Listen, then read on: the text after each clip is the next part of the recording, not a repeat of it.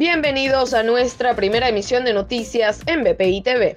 A continuación, las informaciones más importantes de Venezuela y el mundo de este martes 12 de octubre.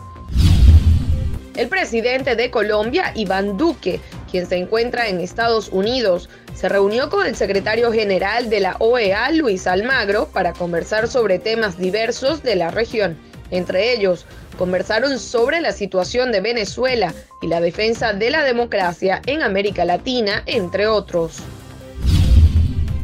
Venezuela recibió 2,6 millones de dosis de la vacuna contra la COVID-19 como parte del segundo envío realizado al país por el mecanismo COVAX.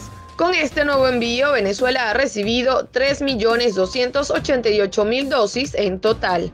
Las dosis fueron del laboratorio Sinopharm y gestionadas mediante el Fondo Rotatorio de la Organización Panamericana de la Salud.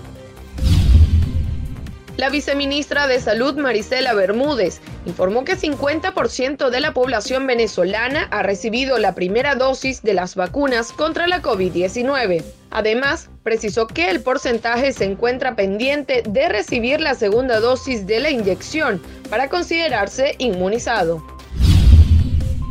Para el desarrollo de estas y otras informaciones, los invitamos a sintonizar nuestra señal en vivo y contenido on demand en bpitv.com o a través de Roku, Apple TV, Amazon Fire y nuestro canal de YouTube. Síganos en las redes como arroba bpitv.